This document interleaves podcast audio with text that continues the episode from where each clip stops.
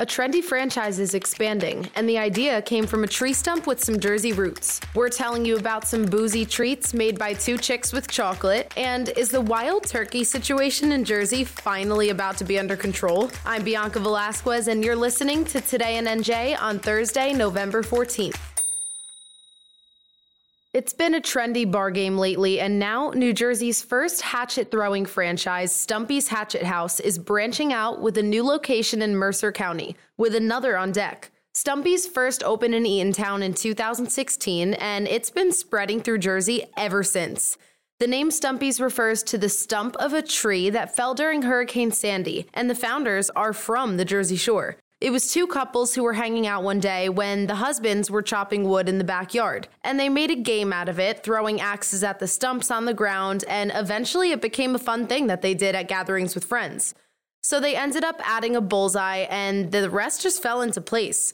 These couples quit their day jobs to start a hatchet throwing business, and while some people around them thought it might not be the best idea, it became a complete hit in Jersey. Now, I've never tried axe throwing myself, but from what I've heard, it could be pretty relaxing. The owners say anybody can do axe throwing, and that it's not about strength or how hard you throw it. Everyone has their own twist. So people book the facility for corporate events, bachelor and bachelorette parties, or just to hang with a group of friends.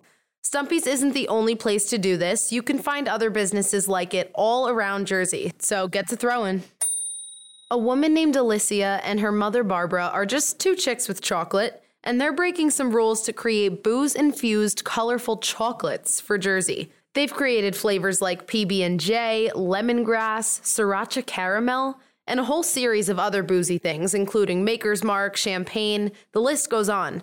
They even put booze filled bonbons into an advent calendar a few years ago, and people went nuts for it. Plus, Two Chicks with Chocolate also offers classes at their locations in Metuchen and Middletown, where you can learn things like chocolate pizza making, wine or beer and chocolate pairings, even decorating chocolate high heels. Now, even though they've been in business for 10 years, the idea came about when Alicia's mom started tempering chocolate in a crock pot at home. She was making custom orders, Alicia was helping her sell them, and the business kind of just spread through word of mouth from there. All the chocolates are made with fresh ingredients and no preservatives, which is why they need to be eaten within a few weeks. And it's just another fun gift idea as the holidays come up with a nice Jersey touch, too.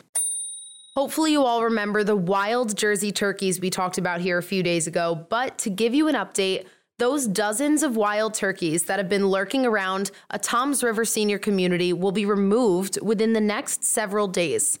So, fish and wildlife workers set up baiting stations, and they're continuing today to install netting to trap these turkeys.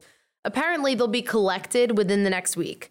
Even Todd Frazier, the former Mets and Yankees third baseman from Toms River himself, took to Twitter to share a picture of turkeys completely surrounding his car in his driveway saying his family was actually attacked by a few of them around a year ago. The flock of turkeys have reportedly broken windows and they even try to bite people. Turkeys are also known to get aggressive, though, when they see their reflection, but the Division of Fish and Wildlife suggests that you could put cardboard over windows to block those reflections. I mean, those are some angry birds. Thank you guys for listening to Today in NJ for your morning stories. We are that much closer to Friday, so I hope you guys have a great day. And if you have any suggestions for us, please send an email to podcasts at njadvancemedia.com. I'm Bianca Velasquez from the NJ.com newsroom, and thank you guys for listening.